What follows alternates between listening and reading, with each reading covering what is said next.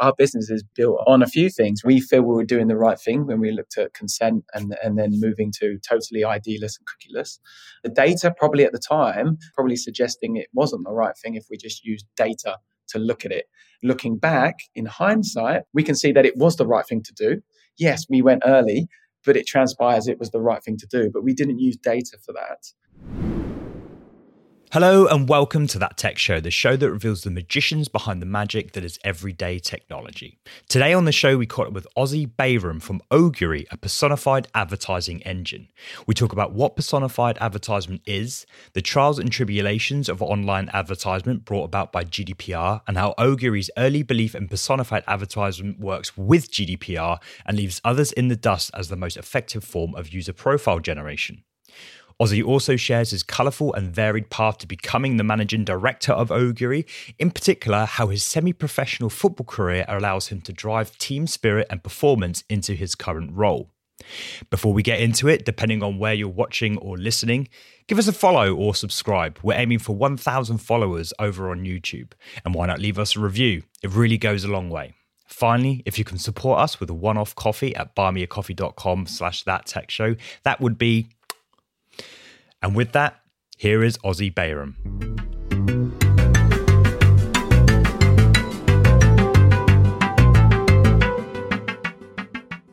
My name's Ozzy Bayram. I'm the UK Managing Director at Ogury, the personified advertising company. The personified advertising company. I think we're going to have to unpick that before we go anywhere. Uh, yes, yeah. So personified advertising is is the way that we we target audiences or create personas to target audiences to deliver effective campaigns in digital media, and it, it is very different than the traditional way of doing it. Um, so yes, we get that question a lot around what is personified advertising, which is obviously good because it's thought provoking and it it starts debate and conversation, but it is a relatively new term. Hence the reason why not many people know it um, as opposed to being a retargeting company or a company that uses cookies and IDs to target users, etc. So I think uh, we might have to clear a few things up then for for me and for the listeners in terms of I mean my understanding is that you know Google already provides some level of personalization around its advertising, but um, you know maybe you can explain how this is different. Yeah, so essentially it's it's targeting personas instead of uh, an individual user's identity. So generally, advertising today will be based on your individual identity, whether that's based on a unique identifier like your your user ID, or from your your cookie trail that you've left across the internet. Um, so it's almost hyper personalized to you as an individual, whereas personified advertising is focusing on targeting the impression based on us creating personas of where we believe that that user with these certain interests are likely to be. So, what environments are they going to be? What interests are they going to have? And we target the asset or the impression that the user should come across as opposed to individually targeting the user. So, it seems like it is, it is quite a big difference in how we do it.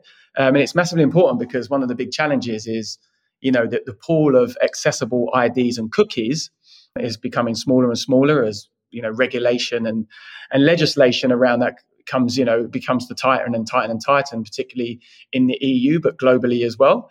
Um, as well as consumers pushing back on actually I don't want to be you know that intrusive targeting when you know I've been on a website and then I'm getting spammed by that website across other websites and the internet etc and on other devices.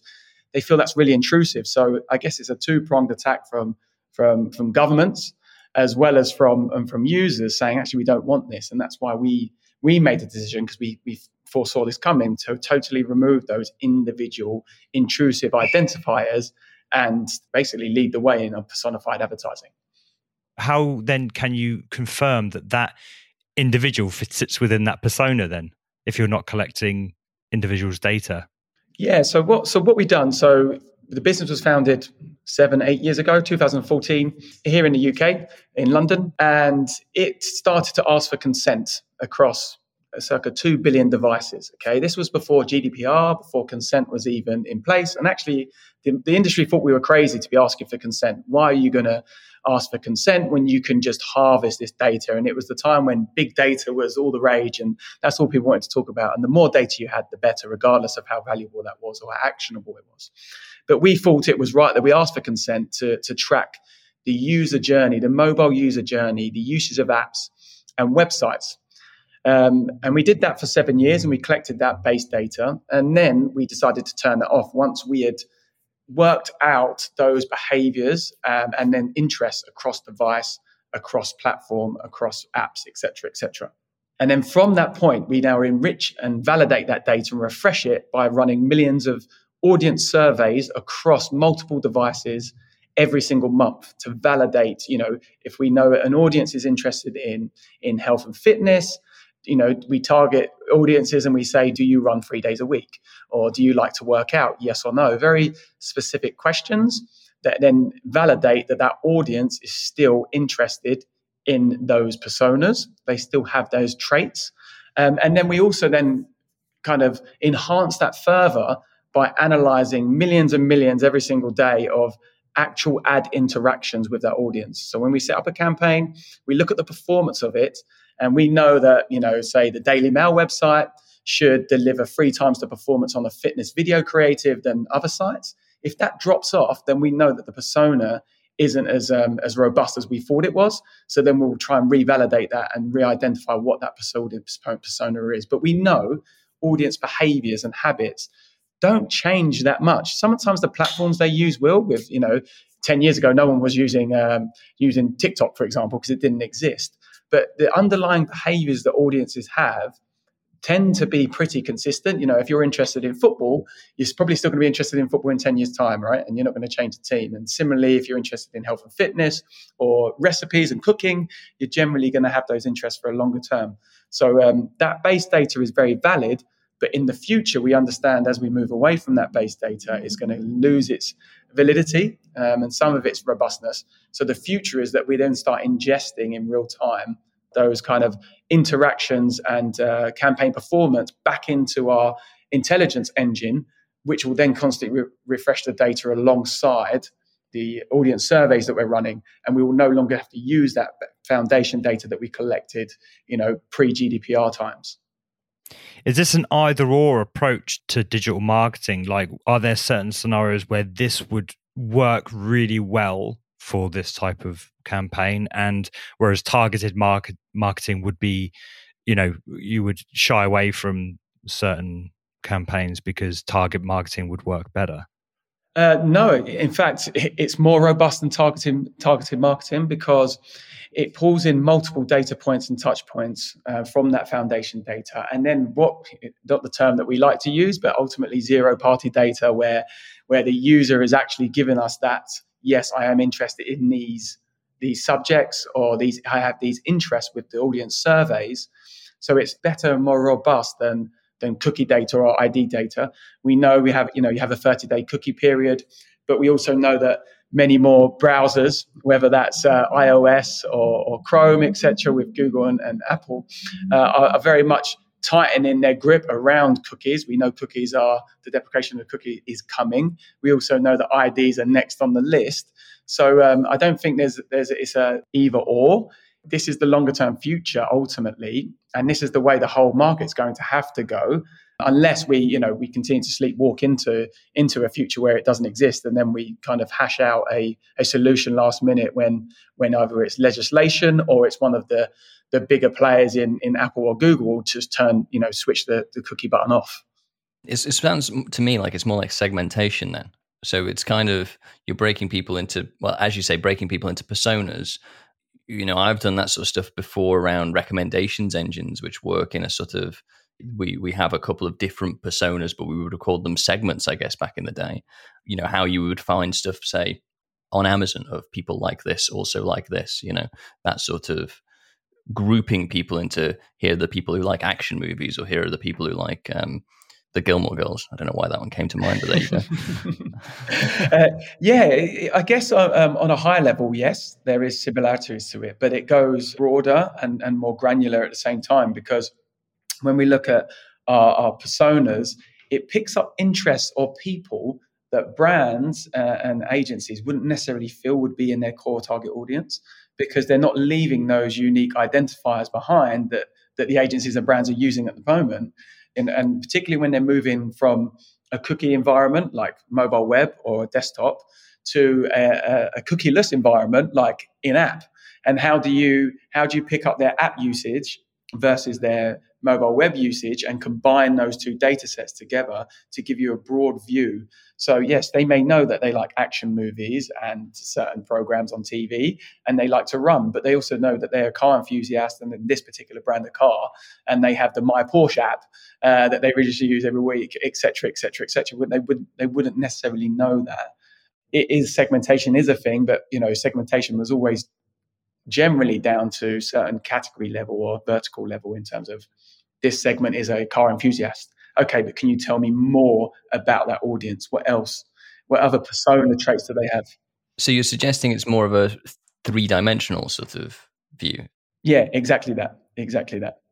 That's really interesting because, like, the way I feel, let's call it traditional digital marketing, and actually, it's similar to a conversation or a question I asked with um, Vera on the Sales Beat episode is that a lot of assumptions are being made on the data that's being collected, right? This type of person will do this and they'll go here and whatever.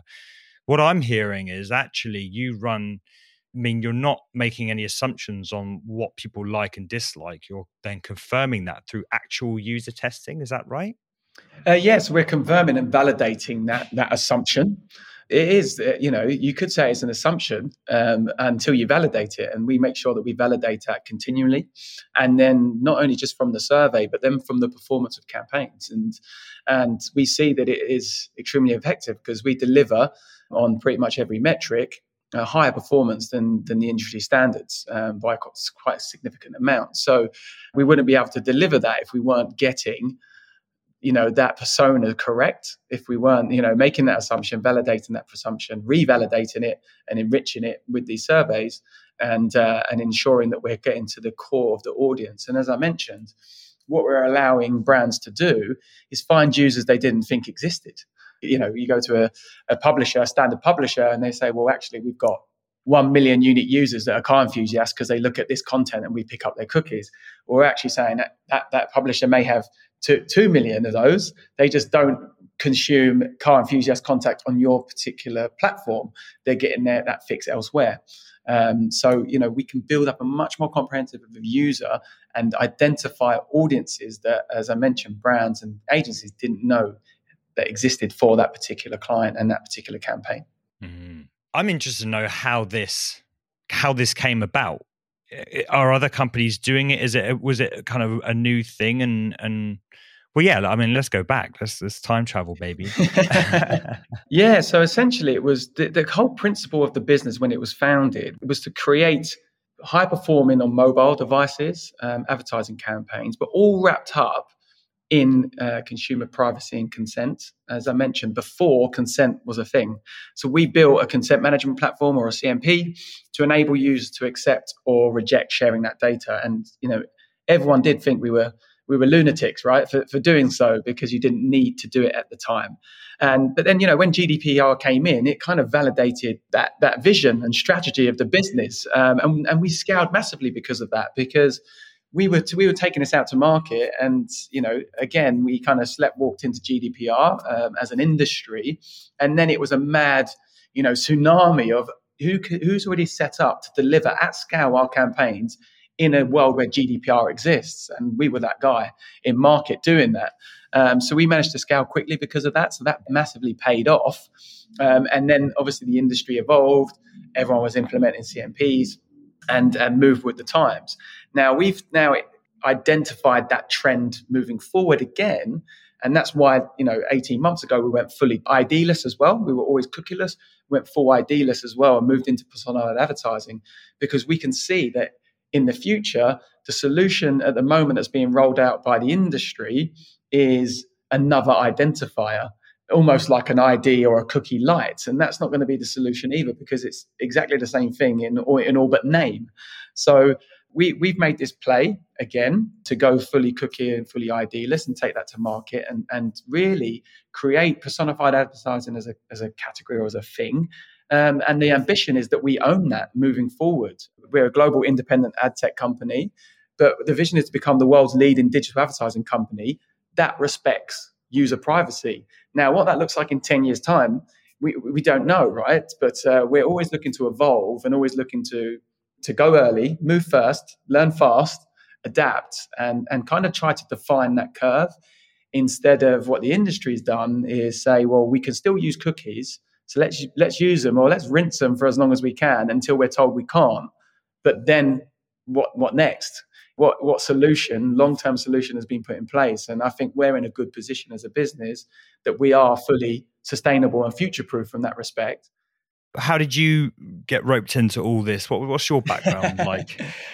So my background, circa 14 years in the industry, um, and I know you're going to say you don't look it, but um, I definitely do. Um, I've got the words right out of my mouth. I've got a few filters on, don't worry. Um, but no, so uh, heavy, heavy publisher background. Um, you know, um, I've, I've only ever known challenges in the industry. I started in the magazine industry not long after the 2007, 2008, around the uh, the crash, the financial crash in magazines, which were always hit first. I started at Time Inc., as it was known, IPC Media then, and then moved into moved to Hearst to work on high end female fashion, and then I moved into newspapers.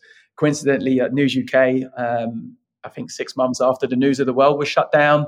So um, you could say I like a challenge of joining a business in huge amount of change. Timing's very interesting. Yes, a huge amount of change and a huge amount of transition um, and, and digital transformation. Um, and then after that, after kind of seven years in at the kind of big legacy publishers in, in massive glass towers in central central London, and moved into what I would say not startups. I would say slightly larger than that, real scale ups. Um, and ad tech uh, for the last six years now the past four or five months at Ogury. Um, and actually, it's given me a very rounded view of the market. It's allowed me across multiple multiple disciplines, verticals, platforms to, to really understand the whole kind of media ecosystem and landscape, which is is really beneficial when you're an ad tech business to understand how the bigger guys operate, what challenges they have, what they're good at, what they're not good at, um, being agile, being able to move quickly and change and pivot they're not so good as we know. Um, and that's what is important that we are as, as smaller business. And when I say small, Ogury is truly global. We're in 18 markets and we have, you know, over 450 employees and, and, and growing at a pace. So I wouldn't say we're, we're small in that respect, but, uh, but compared to these big giants, we are. So we need to use that nimbleness to make sure that we stay ahead of the curve. Um, but, but we shouldn't, we shouldn't be frightened of that, that kind of perception that we're small and feel like we have some insecurities around being able to define what the future looks like. So we've been quite uh, confident and aggressive in doing that and saying, well, actually, yes, we may be smaller than you, but we are. We're, um, we're not saying we're smarter, but we're saying what we're going to do is we're going to tell you, we're going to try and inform you of what it could look like moving forward, and we can do that based on actual live data and performance, not just from you know you know finger in the air having a guess. So it's not a particularly technical background then that you've come from to find you, yourself in ad tech. I mean, did you study publishing? No, I didn't. I didn't actually go to uni, so um, I, I kind of fell into the industry. I, I used to play play sport at a pretty high level. I used to play football abroad. Oh, did you? Yes, and then um, like many people uh, in the industry and media, you know, they they kind of fell into it for whatever reason because it seemed like a cool interest industry. It's vibrant, etc., etc. Mine was simply because my wife recommended recommended it while she was doing a part time role while she was at uni um, at a media business. Were you actually? So we have to we have to go back a little bit here. So you, were you actually a professional professional footballer then? I was, but um, but yeah, obviously I wasn't very good. Hence why I'm on this call. so uh, I take offence to that. well, uh, you wouldn't. I don't think you'd want a professional footballer talking about edtech on on, on, on the call. So um, and so yeah, I was shuffled out of the sport, of the football industry at a relatively young age. So uh, I did all right until I was 21. I, I, have I have a similar background about being a racing driver. So you know, and here we are both on a call together. So uh, what could have been, eh? What could have been? that, that must be quite. That must have been quite. A, a change though from going from being you know a footballer into doing media? I mean, like what when when you say doing media, like what was that sort of first job doing? I mean, what was and also what was giving you the dopamine on a daily basis? Because obviously, it's a very different source of dopamine, I guess, working in an office than uh, than kicking a ball around a pitch. Yeah, so I started on the very glamorous title of Horse and Hound magazine. It's a natural leap, I guess. Yeah. Yeah. oh, yeah. I guess it was the fast pace of it, it was, um, you know, high transactional business. So doing deals on a regular basis, giving that fix. You know, I wouldn't say it replicates, you know, winning an individual battle or a tackle or scoring a goal, but uh, it, it, I guess on a smaller scale, it definitely did give me some of that adrenaline rush. So, but it's it's deals then you're talking about. What sort of what's a deal in this scenario? No, a deal for Horse and Hound magazine was getting someone to list their horse for sale in the back of the magazine. Oh, really? Oh, oh right. So it's properly like um, the actual, uh, actually selling the advertising, I guess. Yeah, actually selling the advertising. But I, I quickly realized, you know, that that wasn't necessarily a longer term play for me. So I moved into management pretty quickly after about 18 months. So a very successful time there, and then moved into management, which was more of my, again, you know, led back to a lot of my sports background in terms of you know leadership you know motivating people um, I was always, you know, a captain of as the sports teams I played for, and, and, saw myself as a leader. So I, you know, I thought, yeah, that's great doing the transactional, the trading, or the the, the sales element, but definitely it was more about the strategic leadership areas that that then appealed to me and moved, and that's where I moved into. And, and now my role as uh, the MD for the UK at Ogury is is extremely diverse. From you know working on company culture, cross uh, functional collaboration, but then the longer term vision and strategy for the UK, plus product roadmap, plus actually day to day with the team, to then being out with clients and entertaining. So it's a very diverse role which um, always keeps you, you know, every day is different and uh, always keeps you interested and slightly, slightly grey around the whiskers, I guess. Was that um, that sort of sports? I suppose team leadership, coaching element. There's plenty of people out there that um, talk about like you know the, the value of of learning all of these traits in sports and bringing them into the business world. There's plenty of public speakers out there that are, that are, doing these sort of things. Was that something that you'd made an immediate connection with that you were leaning on your skills that you developed as a captain or you know even even coaching training those sort of things? Or was that something that you learned over time that actually although i've taken on this role because it feels natural to me, I am actually leaning on skills that I developed, I suppose, as a teenager. Yeah, definitely, hundred um, percent. And uh, you know, some of them are quite challenging, but uh, very relevant in terms of you know going to a new team, for example, and then being made captain of that team, and and maybe putting a few people's noses out of joint that maybe they're not captain anymore, or you've taken their place in the team. Um, and I, I faced similar fit similar stuff. You know, within six months of being at, at um, at Time Inc on Horse and Hound magazine, I moved to a new team. Um, and pretty quickly, I was made the team lead with people that had been there for five years. And it's a very similar challenge of managing people with more experience than you, managing people that, uh, or leading people that uh, had the perception that they were going to get that job or be in that position. Um, so it's definitely, uh, you know, could replicate or leverage that that knowledge um, and experience from sport into into the industry that I, I, moved into into roles. And I'm still leaning on that now right? Is because every every day is a different challenge. And it's how do you manage that? Coming into digital from a very physical you know playing football going into and selling adverts I, I, I presume that's a a non-digital kind of world. Was there any um, hiccups or, or challenges that you faced moving your whole perception on advertisement and marketing to a digital realm? Yeah, I think when we talk about um, you know the physical stuff, uh, uh, you know we look at print, etc. It's a tangible medium, right? So uh, clients and, and can see the the direct impact of that spend. Um, you can pick up the product that you've just sold uh, into, and you can you can flick through and go, look, I, I created that, I sold that, and that's a little bit more difficult on, on digital. And actually there's more interesting stuff in the back end. Yes you don't have that tangible product because you very rarely are going to see your campaign online um, because of the, the kind of scale of online right? The number of impressions the number of eyeballs that are in a digital environment you're very rarely going to see that.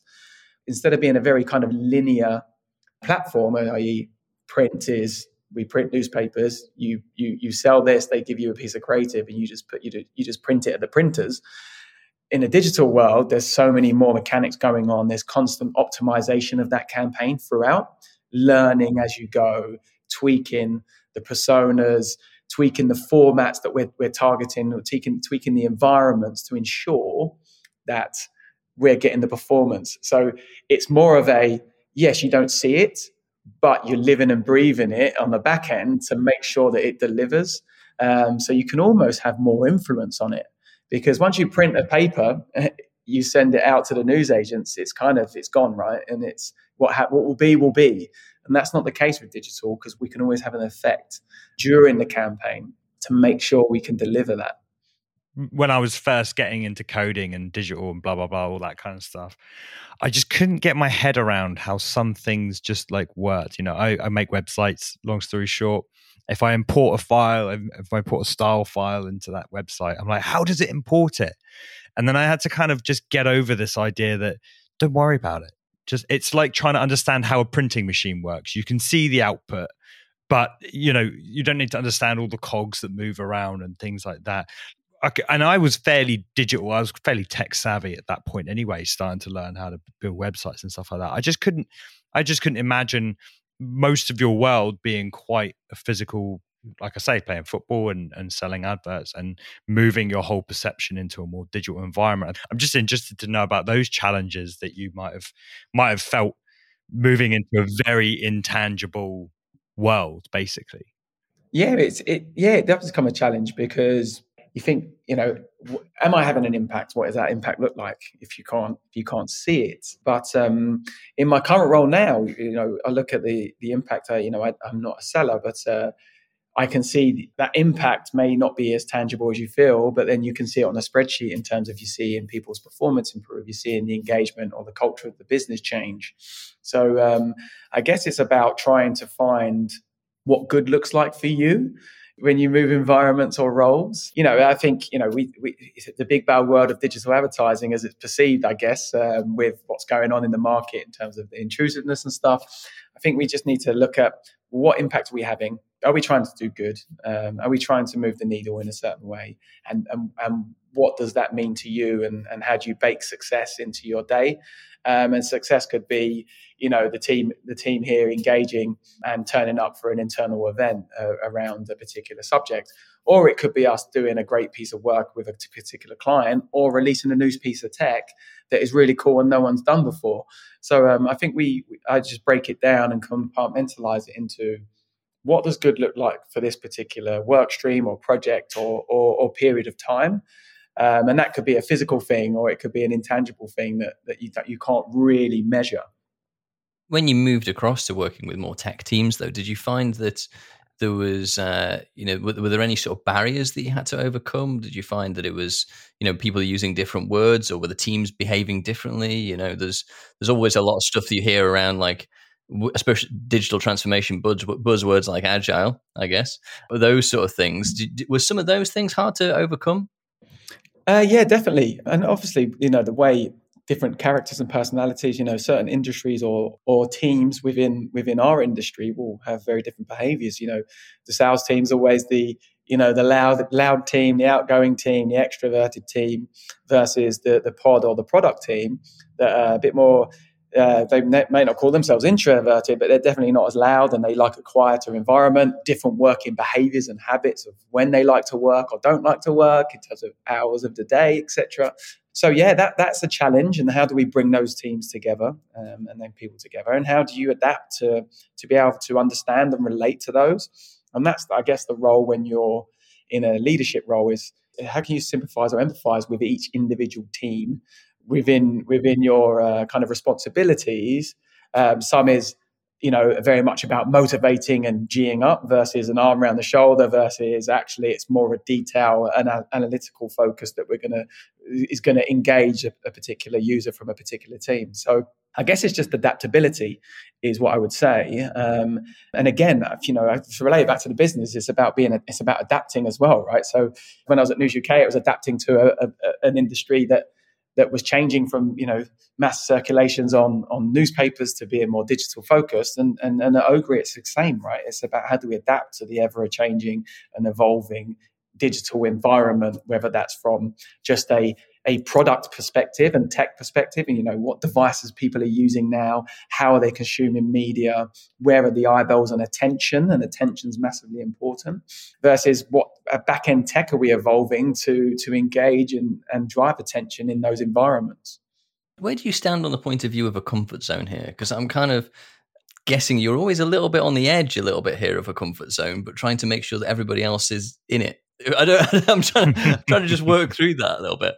no, so my, one of my one of my one of my favorite sayings, which I think everyone that agrees bored me saying, is you know we need to get we need to be comfortably uncomfortable.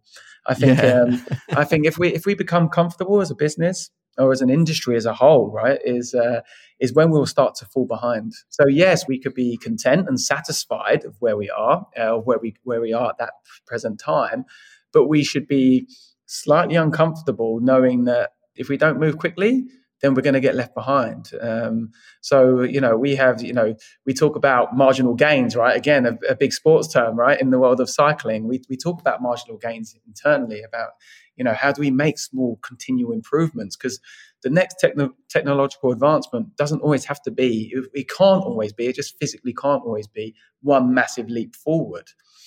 So sometimes it's just taking lots of small little steps forward and over time they add up to a big change and and and really do move the needle longer term for the business until you then get across that big change. So you know when we when we implemented the cmp and started asking for consent the next big change was five years later but we were still always having new iterations of the product still evolving the product constantly and adapting the environments we were targeting and and using this personified data um, simply because users' behaviors were changing and their interests were changing and the way the world was going. And, you know, we saw the mass migration to digital platforms during COVID, but that was already happening before. COVID just accelerated that. Um, and I think we've just been able to stay at the front of it by, as I say, being comfortably uncomfortable, but then being being happy in that environment. Right? It doesn't mean we're always on edge and that we we then tip over and we have burnout. It's how do we stay on the front foot, I guess, at all times. And we don't kind of relax and rest on our laurels and think, right, the job's done. We can relax for the next six, to 12 months because that's when we'll start to lose. I think that sort of seismic shift you've talked about from being comfortably uncomfortable and taking those tiny steps is is reflected in your career, right? Yep, definitely, definitely. did, did you have any missteps along the way? Well, yeah, I think you know we we all we all deliver missteps uh, along the way. You know, whether that's being you know crazily ambitious in terms of what what our objectives as a business or on certain individuals, and and and then we fall short, and and the fallout of falling short is obviously there's the disappointment around it, but then the longer term effect. You know, when you're setting goals for people, it's massively important that they are stretched to, to get the best out of them. But you, sometimes you can get that wrong, right? And you you overstretch people, and uh, they become demotivated by targets or, or goals, um, which is the opposite. And I think I've learned over the over the years to to listen, um, and not for, for everything not to be set in concrete. And I think. Um, that's that's important as a business. We should listen to our our, our team and uh, from a senior leadership perspective from my level in the UK, but also from the business level, you know, the very the boardroom level and investment level. You know, this business does listen really well. And I think that's a really good trait to have. And I try to take that into my personal life with my kids, try and listen to them. And uh, so they actually communicate. Because I think if you don't listen, people stop communicating and you, you then lose sense of, of where you are. And you're going to need that all those people that are on the front line, if you will, having conversations on a daily basis with clients, having you know tech challenges on a daily basis. If you're not listening to those, you're going to be you're going to be less well informed to make longer term strategic decisions for the company. I think the, the biggest uh, the biggest foul was not listening in my in my early days in management um, as well as I probably should have or could have. But now it's you know I've, I've learned that I can always learn more, um, and I can learn from anyone, whether that's the CEO or whether that's the most junior intern that we've got in the business. You can always learn from someone from their their experience or just have a different perspective because we all have different opinions and we see something and I may may perceive it in this way and someone else may perceive it in a different aspect that I, I, I can't relate to. But once they tell me, actually, it open, you know, expands my my mind a little bit um, to see from their perspective what the future could look like from a business perspective. Have you bought any domain names recently, Sam? I'm a developer. That's that's one of the um, trademarks of a good developer, isn't what, it? Domain hoarding. Just in case. Yeah, it's hard to get a good domain name. It's like choosing a feature branch name. Oh, that's easy. No, it's not. Like in comparison to like trying to start a business, pick a domain name, all of that sort of stuff. It's very complex. so where do you go then? Where do you where do you buy your domains? The best place I've gone is uh, Namecheap. That's what I use. I would say that it not just has the widest range of domains that are on offer at good prices, but actually when you're administering the domain name and you're trying to set up all your MX links and your A links and all that sort of stuff, uh, A records, there we go, C names, all those sort of things, it has probably the best descriptions for how to make the changes. And it's the easiest to edit, in my opinion. Yeah. One click setup on WordPress websites, hosting, they do the email as well. So they can do all of that. So if you have got a business idea, then now's the time to take action. The first piece of action you can do is buy your domain name. Well, the first piece of action is to take a look in our description for this episode or head over to thattech.show and click the affiliate link so that when you start using Namecheap, we get a little bit of a kickback. There we go. From a team building perspective, then, you talked about having the best team possible to be successful. But how do you go about making sure that you have the right people and bring the right people into the business and actually, I suppose, let go is something we don't talk about that often. Let go of the people that aren't contributing well. I mean, how do you deal with that sort of life cycle? I think we just need to we need to look at what kind of people we're, we're recruiting for. And and you know there's there is a bit of a skill gap in the industry. Um, covid played a big part in that. Um, you know we had two years of not of, of young talent not really entering the business because of because of covid and people kind of batting down the hatches to, to get through that period. And now now we're facing this skill gap in the industry and it's very hard to recruit. It's about selling selling in the the, the industry um, and also the business as a as a place to work as a as a longer term career vocation, if you will, as opposed to just somewhere where you can make some money. Because it's it's generally not about the money; it's more about what other benefits are you offering us as as, as, individuals.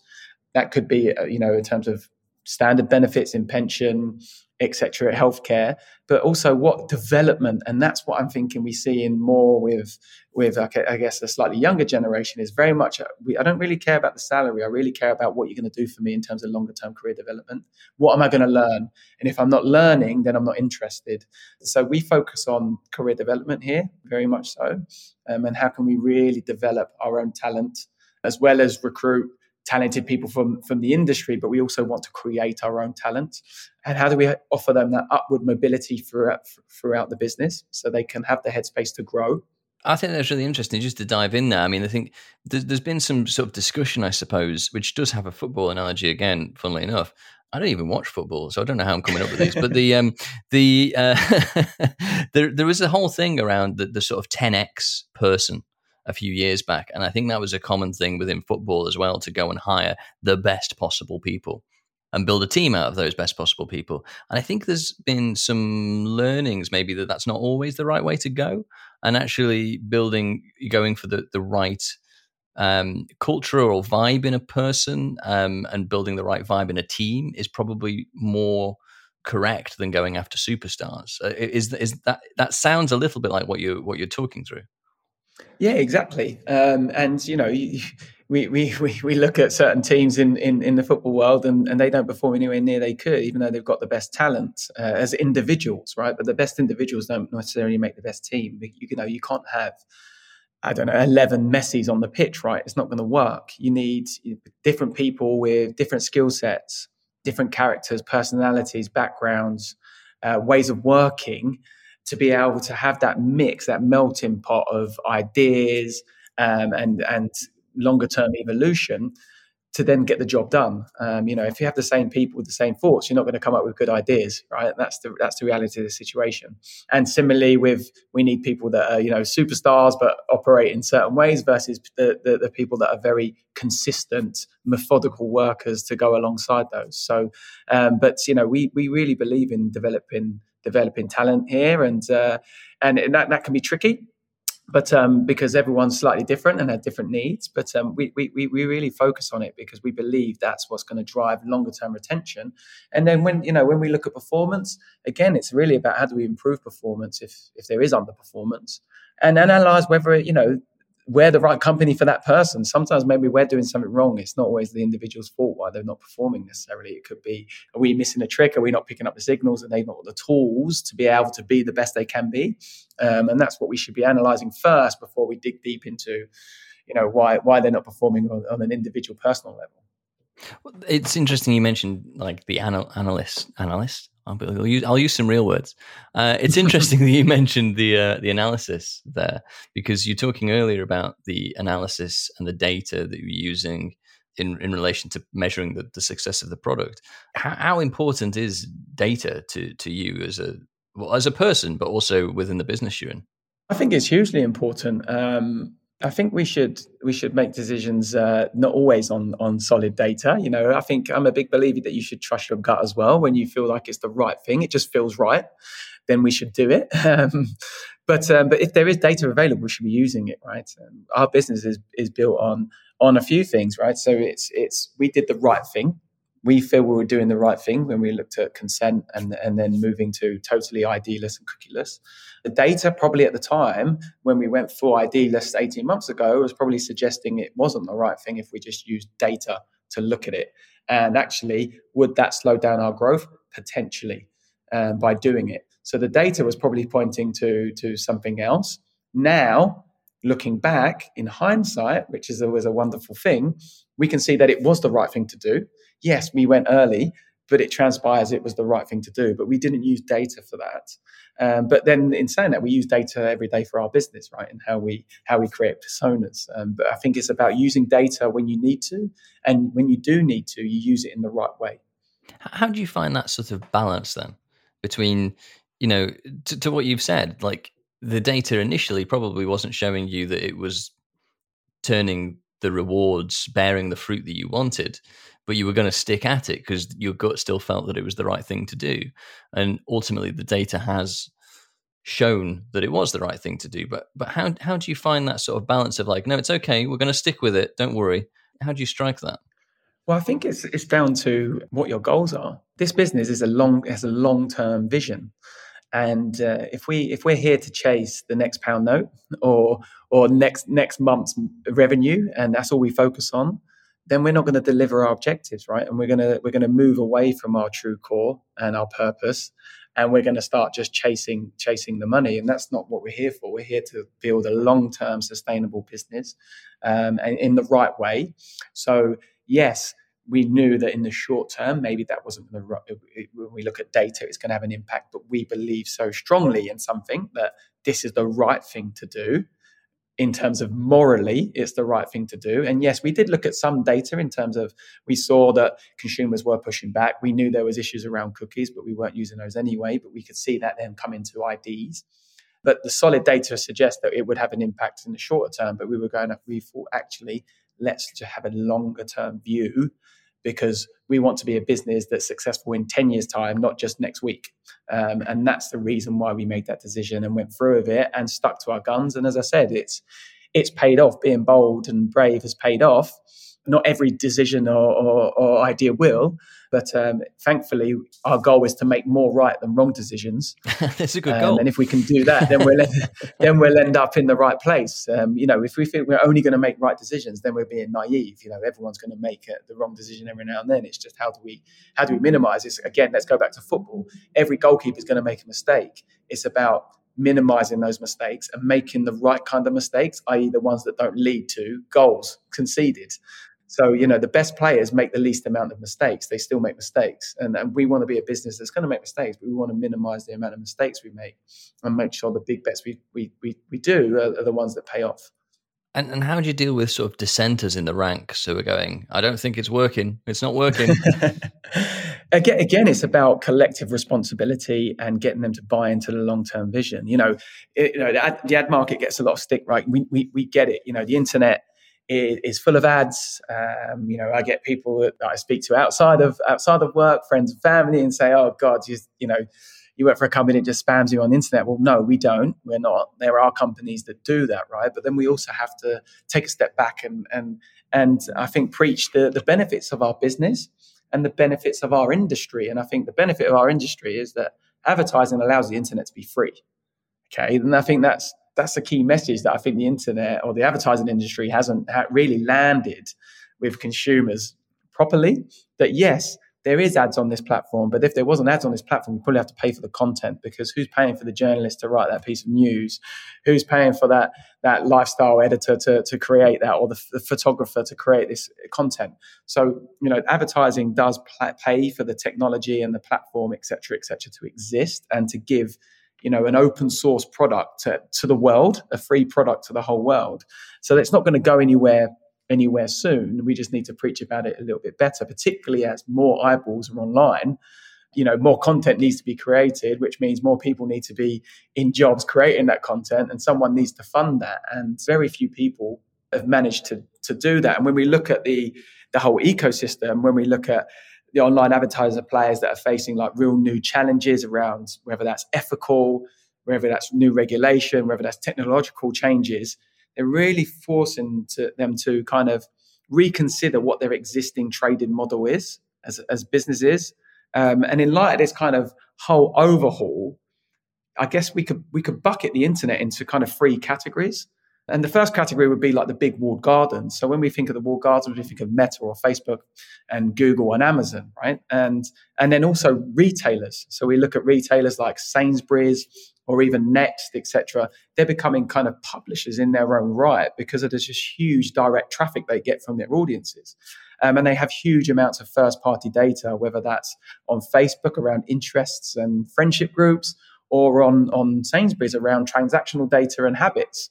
Um, and then the second category, and you know they'll continue to do really well. That first category, the second category are the kind of con- traditional players that continue to, you know, have campaigns and run their businesses on cookies and IDs, regardless of what legislation and and consumers are telling them. And, and that's kind of given the industry a bad name because they're just continuing to retarget users, even though users are kind of pushing back. We look at Apple's Apple's new ad creative on TV is very much about just one simple button on, on, on iOS on, an Apple device is to remove everyone bidding on your data, right? In, a, in an auction, it's quite a you know a kind of satirical kind of version of what's happening, but it's very much the message is switch all these annoying ads off right away, right? And these players, these people in the middle, these big legacy publishers that are just continue to sleep walking into it, they're the middle that are going to get really squeezed and then the third category is really the open internet stakeholders, right?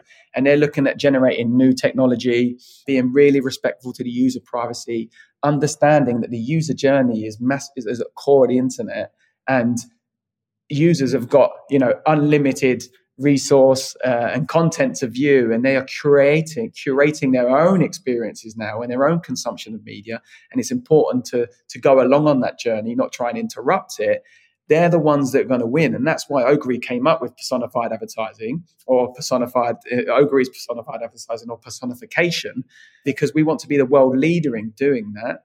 Um, to respect it, and I guess that's that's the ecosystem. And I think you know them top guys will continue to win, right?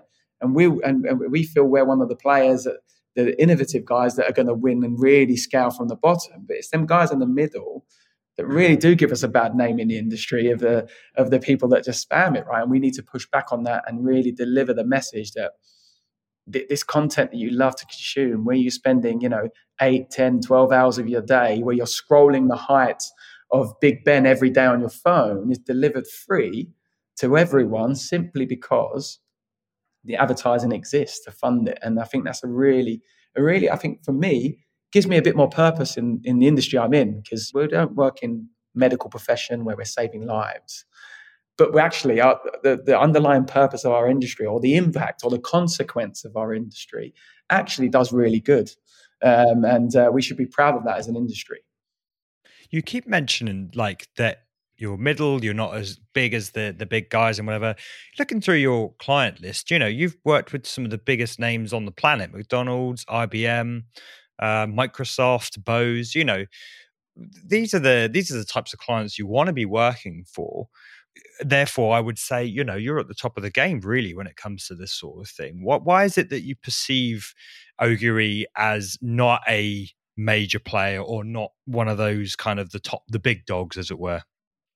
I think um, we we we always want to to continue to grow, and I think if we get comfortable again, go back to comfortable. If we feel like we are, we've made it, and we're one of the big guys now. I think I've seen the the malaise in, in some of the big publishers that you know they feel that their scale is their is their safety net, not their innovation or product or, or vision. Um, and I think that's a huge mistake to make. I think we need to we need to continue to grow. We're not where we want to be. Uh, you know, in five six years' time, we've got huge ambitions for this business, um, and obviously, so has our board of directors, etc. Um, and so has every individual, right? And I think if you can get them to buy into that purpose and how do we continue to scale, yes, we are competing on a daily basis with with the Facebooks and and uh, and Googles of this world, but we'd be naive to think that we're a similar scale to them, right? Because they are huge behemoths, you know, the Silicon Valley giants, and uh, that doesn't mean we don't want to be there one day. But I think if we if we get there, and I'm sure we will at some at some point, we will continue to want to grow, uh, but in the right way, not just to own everything, but to to continue to innovate, continue to kind of set the agenda um, and create that narrative of what the future looks like beyond trying to to be dictated to by the by the the bigger players in market. I get I totally get that. And there's something I kind of struggle with internally anyway. It's like, well, on the one hand, you never want to see yourself as successful or we've reached the pinnacle and and we can take our foot off the gas. I think I think it's a healthy perspective to have when you can always see room for improvement. Yeah, and I think I think the, the, the the critical thing is to keep it healthy. Okay, if you're always uh, always looking forward and um, only focusing on we can do better, um, then you never really uh, you never really stop to pause and appreciate what you've done. And uh, it goes back to what I mentioned earlier around having that time to step back and reflect. So we make sure we celebrate. Okay, we celebrate the wins. Um, the business has done a good job of that over the few years with, with parties, etc. And and will continue to do so, right? Rewards for for its staff and for its partners, and so we should. We've come a long way as a business. We've grown rapidly, um, and now we're at a stage where we're ready to grow again. So you, it's almost like these different growth phases you go through as a business, or um, and we're in the we're now ready to go. And I, I would say we're a business that I would liken to a rocket ship, where the last seven years have been have been building that ship and putting it on the platform ready to the launch pad ready to go. And now we've started the engines we're about to lift off. Um, and that lift off will happen over the next 18 months without a doubt with our with our vision and evolution of personified advertising that, that we're going to in- implement. And also the legislation and changes what's happening into the industry in terms of the deprecation of cookies and IDs and there will be the second tsunami coming to us. The first one was based on GDPR. The second one will 100% be around cookies being turned off tomorrow night, along with IDs and brands and agencies or a CMO saying we're no longer using cookies. Who can we work with?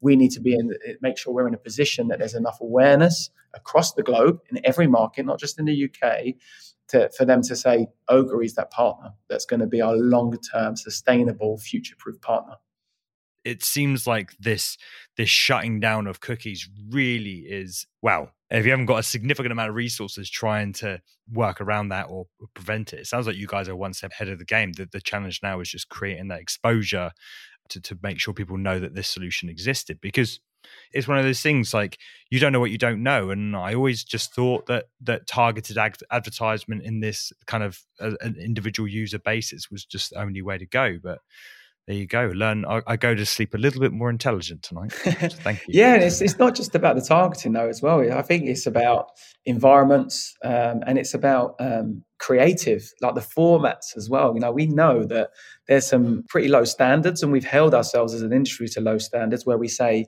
a video on a mobile device that has 50% of its pixels in view for two seconds is a viewed video. Now, no one can tell me that that's a viewed video, right? And we see a very different like big difference between viewable is what we call in the industry and actually viewed. So uh, viewability, yes, you're going to hit your viewability metrics because it was in view for two seconds or 50% of the video was in view for two seconds, but that's not being viewed.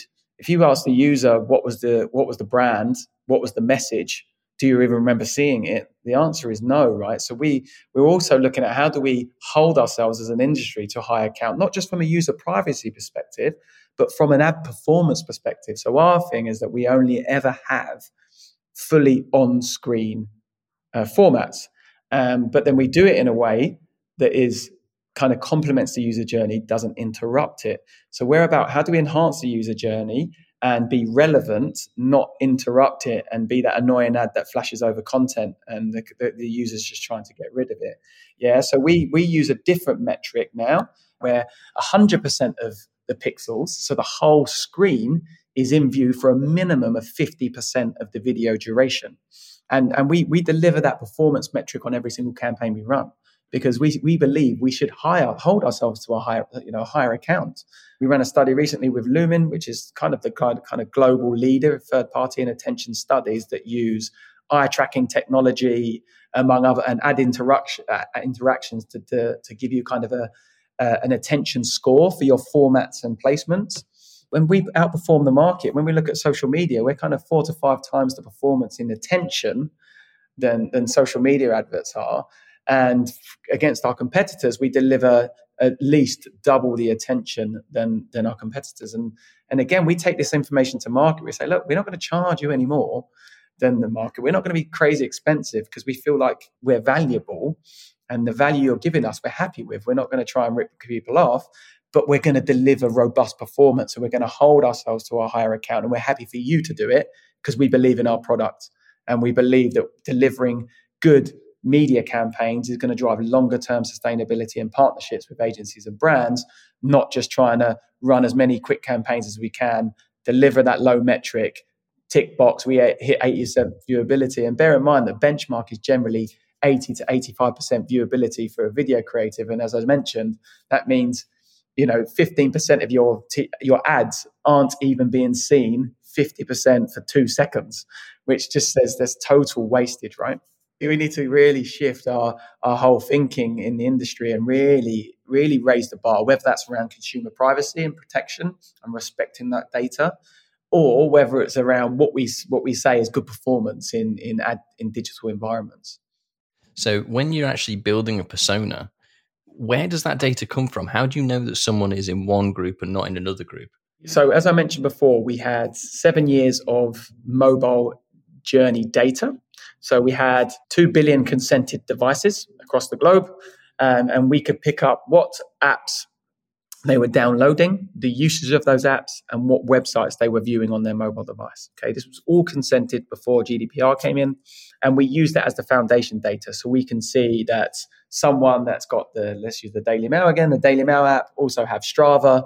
Uh, they also have cooking recipe sites, and we can see what discriminate interests they will have so we can we then build that cohort and say, well, people with on the Daily Mail have a high discriminant interest, particularly when they read this kind of content on the Daily Mail, have a high discriminant interest in entertaining, food apps, and running. Okay. And then we'll run ads within those environments on the Daily Mail, within that content strands or categories in the Daily Mail, asking a survey question of do you run three times a week or do you like sport or do you do you like recipes and cooking whatever it may the question may be um, and then based on those answers that validates that that persona still exists and is still operating within those environments. And then we run ad creative based on that. And then we'll see the results of that creative in terms of performance. And that will then be our third layer of validation that yes that persona is correct because that ad creative that's targeting that persona is performing well. Does that make sense? Yeah, and to an individual, does this appear more personalized or less personalized than the individual cookie or ID based primitive advertising? I'd say it's not primitive, but you know, like the legacy advertising. it will be less intrusive. It's, it's much less intrusive and less personalized simply because we are targeting the impression, not the user. So it's a natural environment for that that creative to be um, and it will fit into their general user journey and behaviors and interests. Instead of, for example, uh, you go on the B&Q website and then you go on to 15 other websites and the B&Q adverts are everywhere all of a sudden for a lawnmower because you looked at a lawnmower. You've got no interest in lawnmowers generally, right? You may just need one or, or, or, or you know, you've looked, you've come across one and you looked at a picture of one. Um, but all of a sudden, you're now a, a lawnmower enthusiast, uh, according to the internet, and you get totally spammed. Now, we would never do that, right?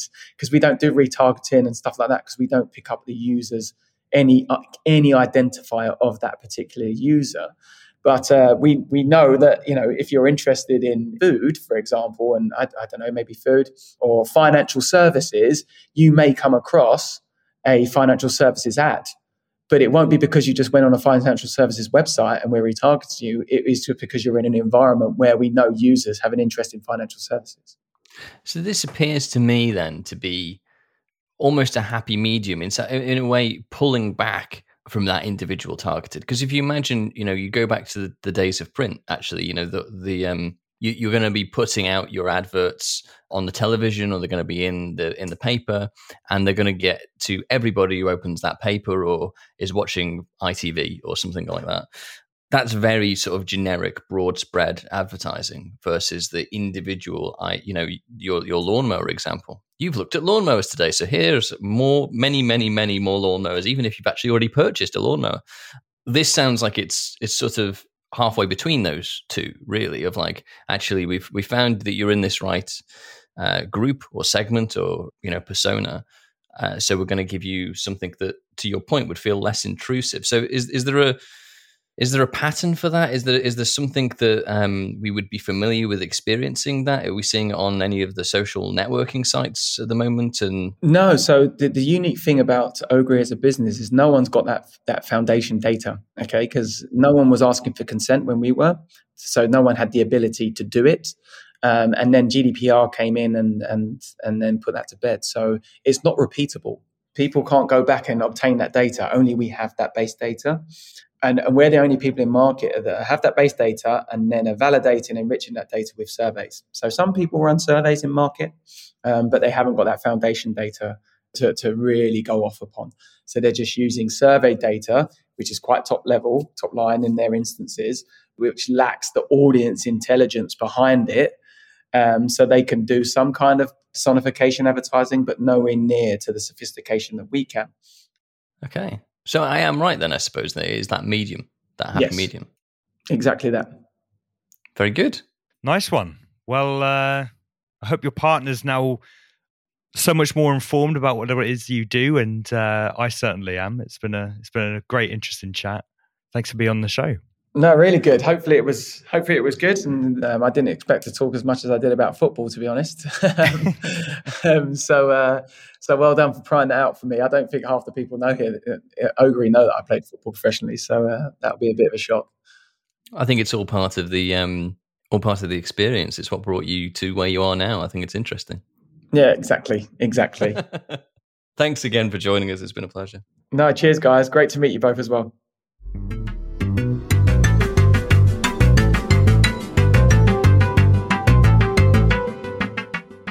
Next week, we have the charismatic Jason Brown from Jellysmack, who work with some of the biggest names on social media, such as Mr. Beast, PewDiePie, and many others, to repurpose their content on different platforms based on recommendations from Jellysmack's proprietary software.